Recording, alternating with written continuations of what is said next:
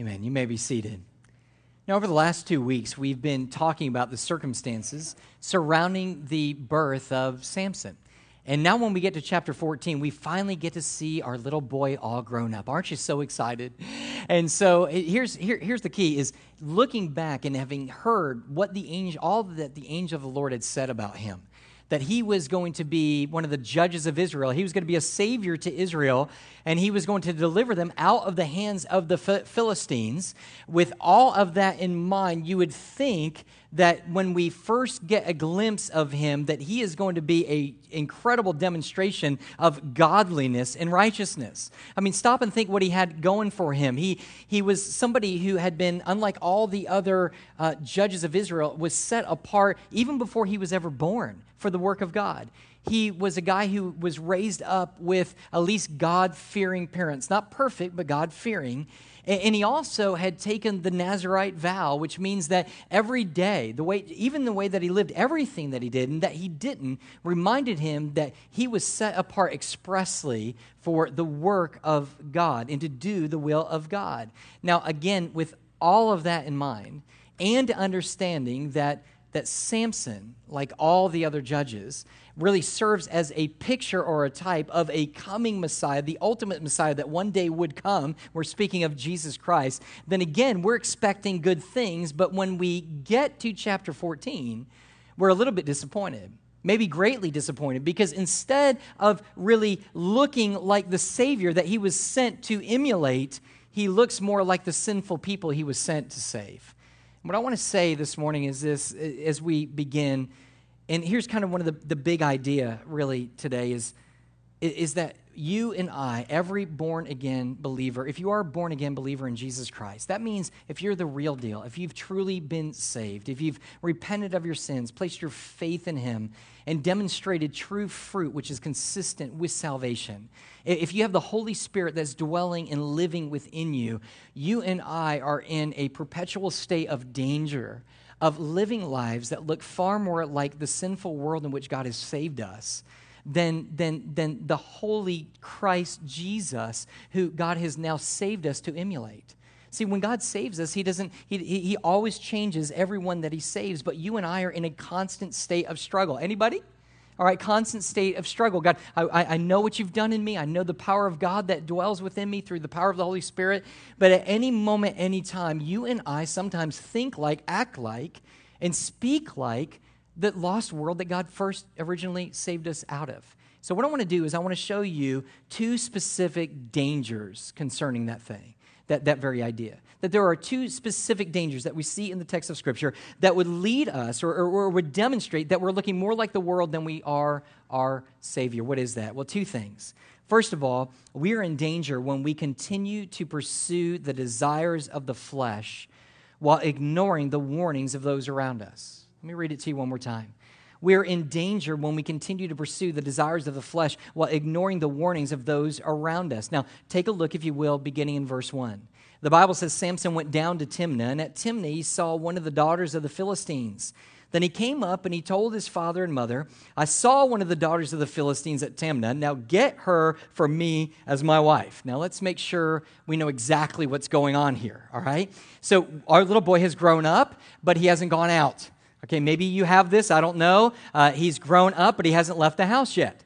And the reason for, the, by the way, I don't want to cause any problem within the home, by the way. I'm just telling you what happens here. He's grown up, he hasn't gone out, and for whatever reason, he still lives with mom and dad at home at his hometown in Zora.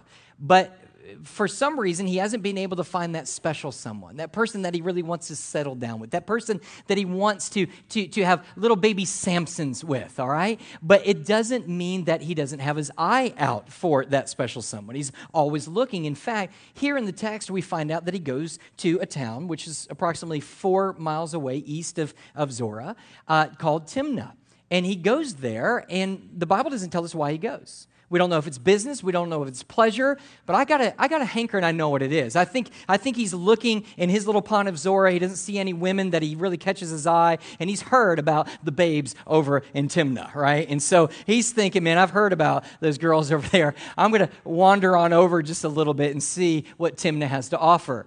Well, while he's over there, of course, there is a little girl that catches his eye. Now, what I want you to understand, and I think this is what the author is doing in the text, he is this man who has been set apart by God okay, for God's purposes, is now going to go to a place that is godless to be able to meet his own physical passions. Do you understand that? Here's a man that's been set apart by God to do the will of God, to, to demonstrate the image of, of, of the Savior, what the ultimate Savior will be like. And here he has fleshly desires, and he goes to try to have those met in Timnah, a place that is completely godless. It's a place that is not about God, but is about their many gods. It's, it's, it's underneath a completely different rule. They want nothing to do with God, but yet it's here that he goes to be able to meet a wife. And as soon as he finds this little girl, he runs back home and he comes back to his parents. And he very clearly, and the reason he's coming back is because at that time, the, the parents were still arranging marriages. And so he needs them to arrange it. And he's basically like, hey, man, I found one. I found the one that I want. This is the one that I want, mom and dad. He sounds a little bit, to be honest with you, kind of like that spoiled kid that you hear every once in a while, like in the children's aisle, and maybe it's yours, I don't know. But the little child sits there and goes, I want that one, right? And, uh, and, and, he points, and, and he, really what he wants is he wants this girl. And what he actually says here, he says, Now get her for me as my wife. And what we see here is, is he really kind of depicts uh, once again, the sinful world that he was sent to save more than the Savior that he was meant to emulate. And what we find here is he's really demonstrating, he's a perfect picture through his actions and through his speech of the spiritual condition of the people during this time. The people during this time are wholly and completely fleshly. They don't make their decisions based on what God would have them to do or who God is or even the will of God for their own lives. They're dictated and they live their lives simply upon fleshly impulse. Now, the way that we see this played out is do you notice uh, his parents are going to object to him? All right, they're going to object to him. They're going to say, "Hey, listen, I don't know why you want to date this girl," and they're going to object. We're going to look at the uh, at the objection in a minute. But after they object, notice how he responds to his parents at the end of verse three. He says, "Get her for me, for she now note is right in my own eyes." If you've been with us and familiar with the book of Judges, you know in your own eyes is a bad thing. Because what we found is when we looked at 17, verse 6, when the author's trying to let us know how sinful people were and the sinful life that they were living apart from God, he actually says everyone did what was right in his own eyes.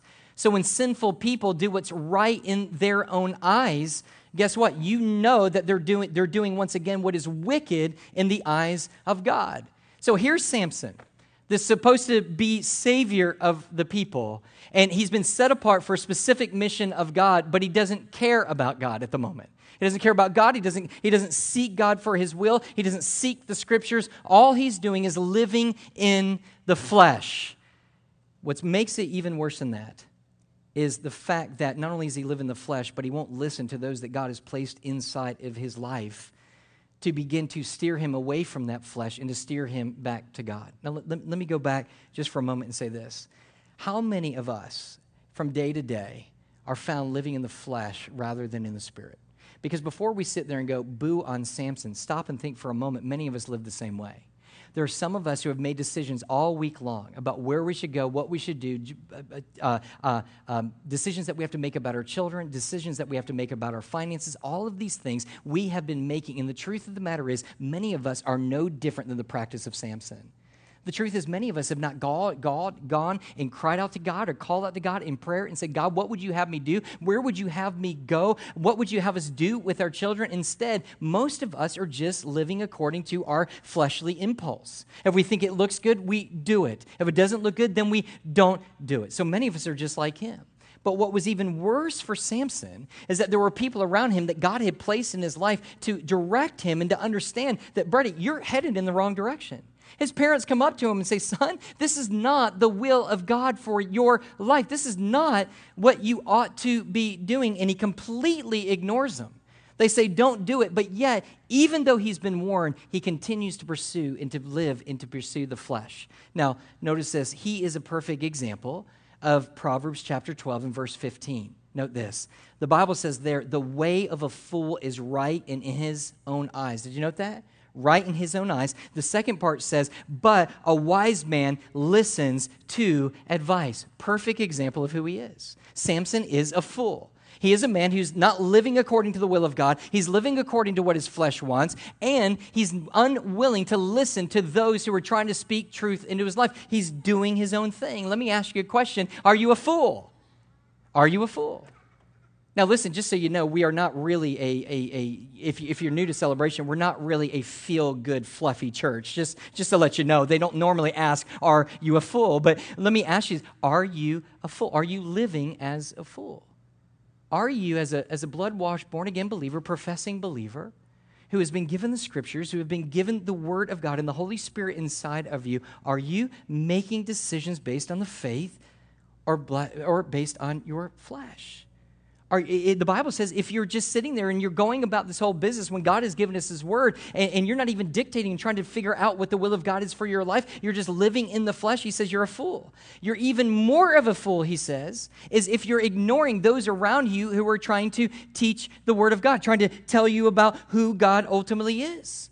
And so what we find here, here, here is this. He says, we're a fool. Now, some people would sit back and say, Mike, you need to be really careful with that fool word. Uh, because the Bible says in Matthew chapter 22, he says, let no one call each other a fool, because if you do, you yourself are in, are in danger of hell. Well, thank you very much, Bible scholar.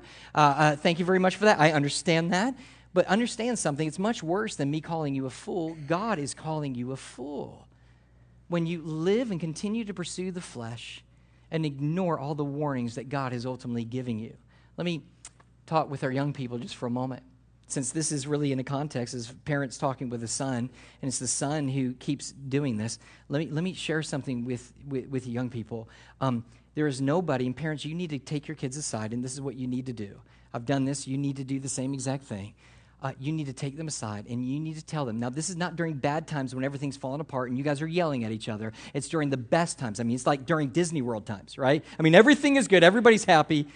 That's not really our Disney World trips. But anyway, you understand it. At a really good time, you set them aside, and here's what you tell them you tell them, nobody, nobody in this world apart from Christ loves you more than we do. Nobody loves you more than we do. Nobody cares for you. Nobody mourns for you. Nobody cries for you.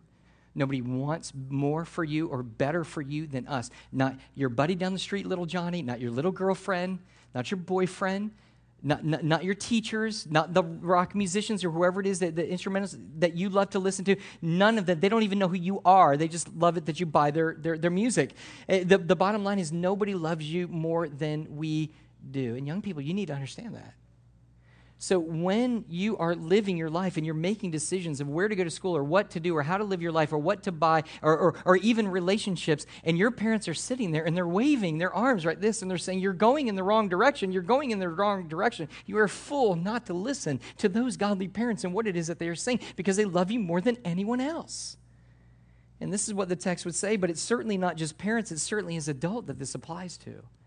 You know, I, I, I can't, I can't tell you how many times as a pastor, one of the things that I'll do is people will come in and they'll want to know, uh, maybe, hopefully, what the Word of God says. But this is, this is how I know that I'm in trouble.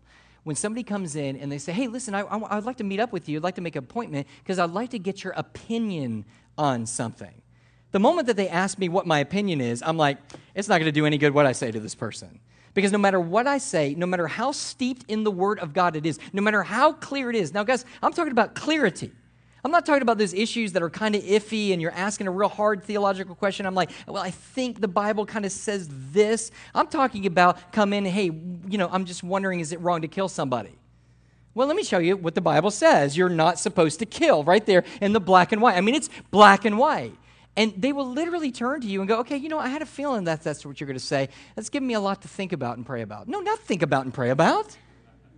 It's the Word of God. You're, you're going in the wrong direction. You're going the wrong way with your life. You're not, you're not listening to the Word of God. God has sent these people in your life every Sunday preaching the Word of God. Pastors, friends, coworkers, whoever it is, who've surrounded you to speak truth in your life when you are seeking out a fleshly life and they're warning you to turn.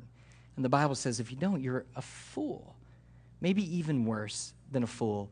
You're just like a lost world and not like the Christ who saved you. Second thing we want to see. Look at that. We're halfway done. It's amazing how quick this is going. Number two, we not, for, the first thing that we see in the Word of God is this that we are in danger when we continue to pursue the desires of the flesh while ignoring the warnings of those around us. Number two, It'll make the second one more makes more sense. We are in danger when we seek to force our standards on others rather than hold them to the standards of God.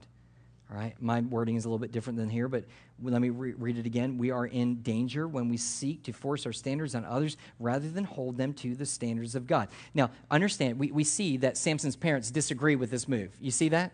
Okay? They disagree with it. Let's look at their objection for a moment in verse 3. Look at verse 3. He says, But his father and mother said to him, Is there not a woman among the daughters of your relatives or among all our people that you must go to take a wife from the, from the circumcised Philistines? Now, why are the parents so objecting to their children? I mean, it, it's true that uh, many times as parents, we disagree with the choices of our kids. Would you agree? Yes, we do. And so why is it that they are so so so objective to the decision that he's making in this girl that he wants to marry? Well, remember their hopes and the promises that they had received. Remember, it seems like only yesterday that the angel of the Lord had appeared to them and told them the good news that they're going to have a baby when they didn't even think they could have one. She believed that she was completely barren, incapable of having children. And the angel shows up and says, Not only are you going to have a child, but that child is going to be a savior and a judge of Israel. This is amazing news. And what he's going to do is he's going to rescue and fight on Israel's behalf against the Philistines to deliver you. So they're waiting for him. As a parent, if you would hear that, what are you expecting? You're expecting the young man to grow up and crack some Philistine heads, right? That's what you're looking for. But instead of cracking Philistine heads, he's marrying their daughter. So, a Philistine daughter. And so they don't know what to do with this. They're thinking to themselves, how in the world can this be positive? This is not the way that we raised our little boy. He's making decisions eh, completely inconsistently with the way that we've raised him. So they begin to reason with them. So, here's the reasoning. The reasoning is, hey, listen, there's surely there's got to be another girl out there somewhere for you right? Certainly, with all the girls in Israel, there's got to be some cute little girl you can settle down with. What about one of our extended family members? What about Betsy? All right, she's your third cousin twice, twice removed. I don't know what the twice removed thing it means, but anyway, you could share it with me. Look, third cousin twice removed. She's cute. Yeah, she's got a little bit of a hump and a little bit of a limp, but she would make a far greater wife than any Philistine woman could ever do it. And then they look at him and they're like, Samson, really? A Philistine? You're better than that man. Come on, right? You can almost hear this conversation going on. And, and, what's interesting and amazing to me about the Word of God is how applicable it is for us today. It's, it's, it's crazy how you can read a story that occurred 3,000 years ago, and it sounds as though, it sounds like what's going on in many of our own homes, isn't it? I mean, isn't it consistent oftentimes that, that again, that parents sometimes are not real thrilled by the young man or the young woman that, that their children being home to meet mom and dad? Would, would you agree? With that? Some of you can't raise your hands right now, all right? Because uh, that little boy is with you. Um, so can't say too much. You're just, th- this is, is letting me know everything. Um, but the idea is they disagree. But why do they disagree with them? Well, it could be for a lot of different things.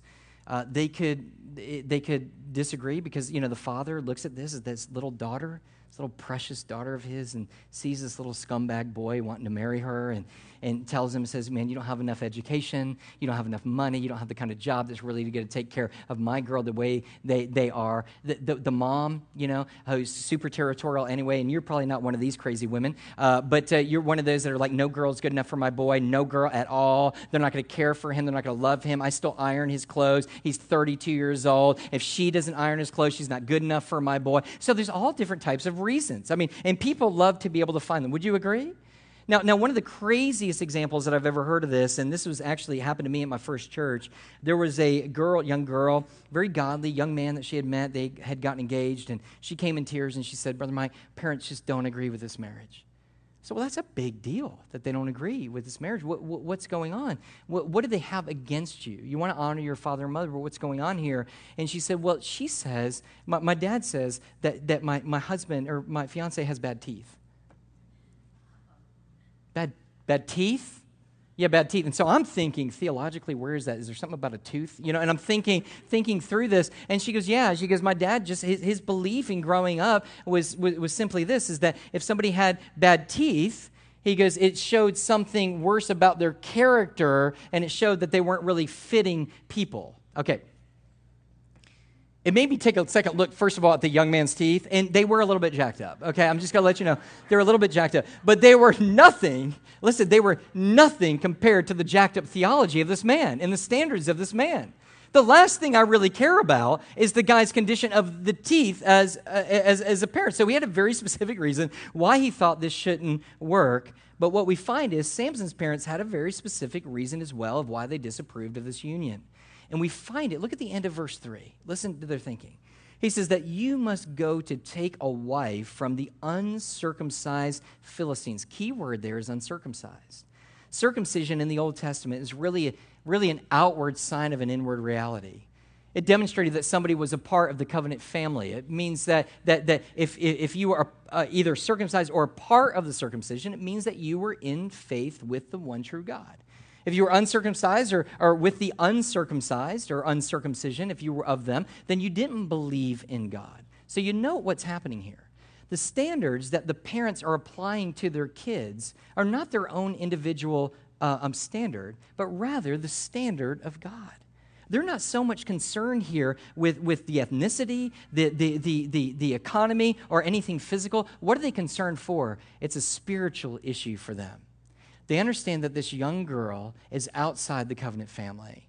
She's an unbeliever. And the reason that they're so concerned about it, and I love this as a parent, they're concerned where God is concerned. And God had specifically commanded that they should not marry outside of the faith. We see this in Exodus chapter 34. In Exodus chapter 34, we read, and God basically just said, hey, listen, that you're not to enter into a close covenant relationship with anybody outside of the covenant family, period. Period. And he even gave the reasons in Exodus chapter 34 and verses 15 through 16. Listen to this carefully, and then I'm going to take a moment to unpack it. He says, Lest you make a covenant with the inhabitants of the land, and when they whore after their gods in, in, in, sacrifice to their gods, and you are invited, you eat of his sacrifice, and you take of their daughters for your sons, and their daughters whore after the gods, and make your sons whore after their gods. God's command was to not enter into any covenant relationship with an unbeliever which probably certainly included all different types of relationships, but I think we could say it specifically referred to what? To marriage. Now the question is why? Because when you do, when you do enter into a covenant relationship with an unbeliever, there will be a continual pressure within the relationship to push God to the side. Always pushing God to the side. Let, let me explain this a Christian. Maybe you're here and you're like, I really don't know what a Christian is. It seems like everybody's a Christian. A Christian, in the way that I define it, is a Christian is a person who is bananas about Jesus. He's bananas about Jesus. He's nuts about him. You say, oh, those kooky Christians? Yeah, I mean, that's kind of what I'm talking about. In other words, his whole world, Christ is not a part of his life. A true believer, Christ is his life. Everything revolves around Christ. His will, His purposes, His glory, everything revolves around it. We find out that, that, that, God is the purpose, He's our pursuit, He is our passion. He's not pushed over in the peripheral, He is the main aspect of the text of our lives. And so, what happens here is when we marry somebody else, Paul says we become unequally yoked with them.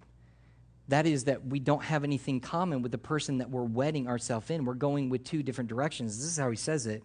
He says, Do not be unequally yoked with an unbeliever. For what partnership has righteousness with lawlessness? Or what fellowship has light with darkness? What accord with Christ with, uh, with, with Belial? And he says, Or what portion does a believer share with an unbeliever? What agreement has the temple of God with idols? And the answer to all those questions is what? None. They don't have anything together, nothing in common. Now, catch this. When you're entering into a covenant relationship with somebody, you're agreeing on something. And the more that you agree on it, and the more that you have in common, the more intimate you are going to be in that relationship. So God says, why in the world would you make a covenant, intimate relationship with somebody that you don't have anything in common with? He says, if God is at the center of all your life, is He at the center of all you do, if He's leading you and He's ultimately guiding you to be able to live for Him, and you meet somebody who doesn't know God, if He met them in a broom closet, He says, you come face to face to them. What do you have in common? Nothing. But because you're entering the relationship, you want to have intimacy with that person. The only way to have intimacy with that person is for you to push God out of the picture to the margins of your life to the footnotes of the book of your life. And then what ultimately happens is you embrace the idols of the one that you're entering into. This is why he says, don't be unequally yoked. Tim Keller says that you are in intimate, he says, you are in an intimate relationship with someone who does not understand what, what should be the very mainspring of and the motivation for in absolutely everything you do. It's interesting to me, and, and I think many of us, especially the Ezekiel, or excuse me, the Exodus passage, how historically in the South, how, how horrifically we've interpreted that passage. And so many people take that passage and see, say the Bible says that you can't, you can't marry somebody that is of a different color than, than, than you. That, this is the most ridiculous thing I've ever heard. Now, this may you may never come back after what I'm about to say, but I'm just trying to let you know because I know it's against your, your grandpappy. And all due respect to grandpappy, he got it completely wrong here. I don't think God gives two cents for how or what color an individual is and if two different colored people are end up getting married. I don't believe he cares anything about that. It's kind of like it's kind of like when, when David says, he says, man looks on the outward appearance of man, but God looks at the what? The heart. So what God's standards are not what somebody looks like outwardly, but what they ultimately look like inwardly. So just to make this sure, you see, so many people are so co- confused with this outwardly idea that they are more, listen, they are more offended of the fact that two people with two different colors would ultimately get married, but the fact that two, a believer and unbeliever would get married, that doesn't seem to disturb them at all.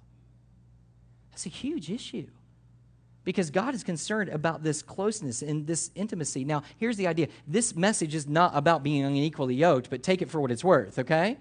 What it's really about is, and this is what I love, it's about the fact that these parents, their standards for their kids were not their own standards, but rather the standards of the God that they serve. And so, of course, we know, like all parents, it was nothing less, it was nothing more. You may, you know, as parents, we have hopes and we have dreams and we have opinions and tastes and desires and concerns for our kids. But the truth of the matter is, what is important is God's desires and God's concerns for our children. What we see is we see some parents that, that, is, that is sitting there and they're objecting because what the child is doing is inconsistent with the will of God for his life. Now, let me just say a couple things. Our role as a parent is to set parameters for our, for our children set on God's will for their life, not our own desire for them. Our job is to stand up and to speak up when we see our children pursuing the, the things of the flesh rather than the things of God and remind them of God's will. And this never stops. How many parents will sit back and they'll say, Mike, we, my, I have a daughter and she's an adult, or I have a son and he's an adult, and, and they talk, but I, I don't really say anything because I don't want to mess up the relationship which we have. This child of theirs, of Samson, they were grown up. Your job is to always speak truth in your child. It's up to them whether they ultimately obey or not. But let me tell you this if you see your child, no matter how old they are, if they're 65 years old and you see them going, if they're about to walk off a cliff, you get before them and you do everything you can to get their attention. If they abandon you because you're trying to lead them back to faith in God, then so be it. It's better than for them to walk off the cliff and perish. And so, what we find here is this listen, this is what we have to be careful of careful with, and, and I think this is so common, uh, is not to let our fleshly desires for our children to be what we guide them toward.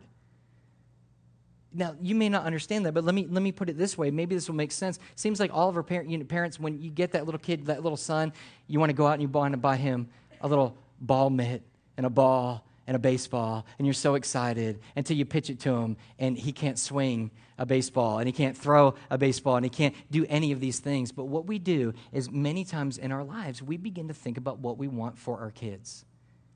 And many times it looks like this we want them to be valedictorian, we want to be them captain on the sports team, we want to be the best of the best, we want them to be a leader in school.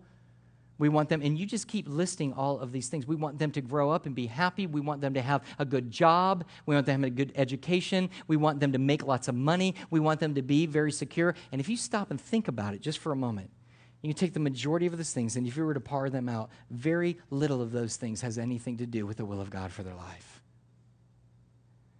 But yet, it's the standard that we're setting for the children. Now, I'm not at all, at all, in any way, shape, or form saying that we are not to be able to require something of our children or encouraging our children or specifically to say, hey, listen, do you all for the glory of God? But what I am saying is that we could set a standard for our children that is completely inconsistent with what the standard of God Himself has set for them.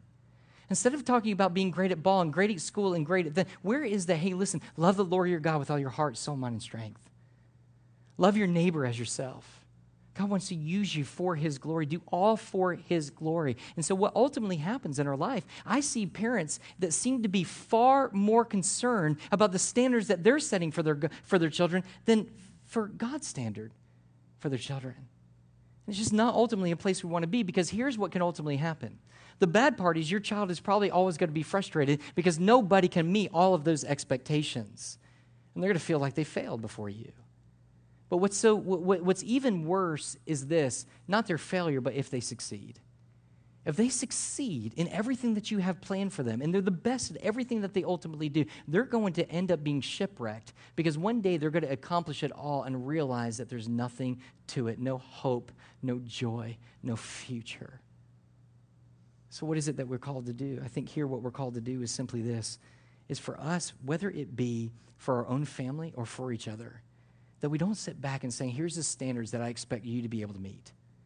This is what I want you to be able to meet. And that happens, it happens a lot for pastors. I'm constantly failing people, but not primarily because of what the Word of God requires of me, but because of the standards that somebody has set for me. It's the same thing for you. In spouses and in husband, there's all kinds of standards that you're setting, and you say, You've got to be able to meet this standard in order for you to be able to, for me to be able to be happy for you. And that's not the way that we're supposed to be doing it. Our standard for each other is what the Word of God has set, the will of God for each other's life. Now, what do we do with all of this? I say two things. I say that there's no doubt in my mind that there are people who are here that are directly on the way and they are making decisions apart from the will of God, apart from the clear teaching of the Word of God. And there are even some here. You've come week after week after week, and here's a preacher who's been standing up in front of you trying to get your attention to let you know that the road that you are on right now is going to lead to destruction and eternal fire. That sounds rough, and it is rough. But do not ignore those that God has placed inside of your life to try to get your attention to repent and to be able to turn from that.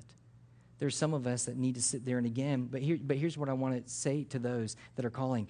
Those that we're calling right now to repentance and on that track, and here we are warning you, what we want you to know is we're not calling you to live up to our standard. I know what that's like. I know what it's like to have been brought up in some churches, and they're wonderful churches, but there was an air of you had to look a certain way, you had to act a certain way, you had to have a certain type of haircut, you had to have a certain type of clothes. We're not asking you to come and join any of that. We don't want to force any of that on you. I don't want you to have to dress like me for sure, all right? We don't want to do that to anybody. But what we do want you to do is we want you to come and live according to the standard of God. Here's the difficulty what's the standard of God? It's even higher than my standard. It's perfection. It's perfection. God says, You have to be perfect to have a right relationship with me. But here's the good news He knows you can't make it, He knows you can't do it. He knows that you can't be it. You can't live up to that standard. No one could except for one, and his name was Jesus Christ. And God sent his son, who was the true judge. This one falls so short, but the true judge who's ultimately going to come was tempted in every way, yet sinned not. And in sinning not, what he allowed to do is he died on a cross for you and for me, so that the wrath of our sin that God had for uh, the righteous wrath would pour out on him and not on you and I. You say, How do I get in on that? Repent and believe. Repent and believe. Recognize yourself to be a sinner. Recognize. And so here's what's amazing with grace He is a God that will hold you accountable for sin but He made the payment for you. And He's a gracious, loving God. Every day of your life, even after you're born again, you will fall and you will stumble and you will miss the ultimate standard of God. But Jesus Christ met it for you. And when you fail, the grace and the mercy of God will be there every minute of every day for the rest of your life. Let's pray.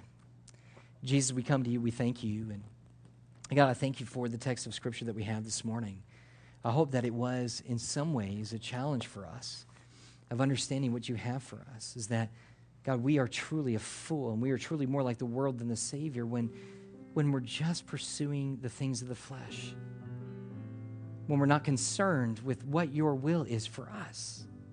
God, let's not live that way, but let's live submitted to your will and to submitted to your word. And God, let us not try to hold some standard above each other and hold each other to a standard, anything that's other than what you are requiring of us. God, I got a feeling that there might be some young people here that need to truly repent.